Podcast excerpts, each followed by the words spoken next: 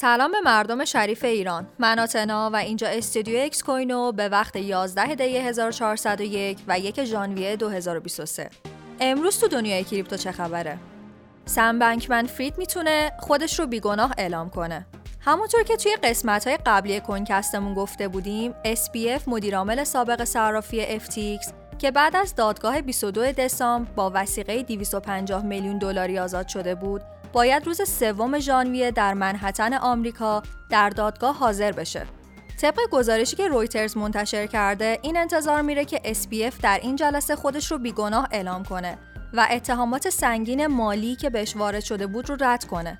متهم این حق داره که توی جلسات اولیه دادگاهش اقرار به بیگناهی کنه و این اجازه رو هم داره که ادعاش رو توی موعد مقرر تغییر بده. اگر در جریان نیستین که چه اتفاقی برای SPF و صرافی FTX افتاد و چی شد که این شرایط رو توی بازار داریم تجربه می‌کنیم می‌تونید برید و قسمت اول اکسکونومی رو گوش بدید. محمد رضا اونجا مفصل در موردش صحبت کرده. باز پرداخت وجوه مشتریان FTX ژاپن از فوریه 2023 صرافی FTX ژاپن اعلام کرد که می‌خواد تا فوریه 2023 وجوه مشتریا رو برگردونه. کاربرایی که می‌خوان پولشون رو پس بگیرن باید برای حسابهای لیکوید جپن ثبت نام کنن چون برداشت ها بعد از هر بررسی موجودی توی اواسط فوریه شروع میشه. کاربرای FTX ژاپن جز اولین کسانی هستند که قرار وجوه از دست رفتشون رو پس بگیرن. تصویب مالیات بر سود حاصل از رمزارزها توسط پارلمان ایتالیا بر اساس بودجه جدیدی که پارلمان ایتالیا تصویب کرد معامله‌گرای کریپتو از سال 2023 مشمول مالیات 26 درصدی میشن. البته این مالیات به سود مالیات این افراد تعلق می‌گیره و ضررهایی که می‌کنن از سودشون کم میشه و به آینده منتقل میشه.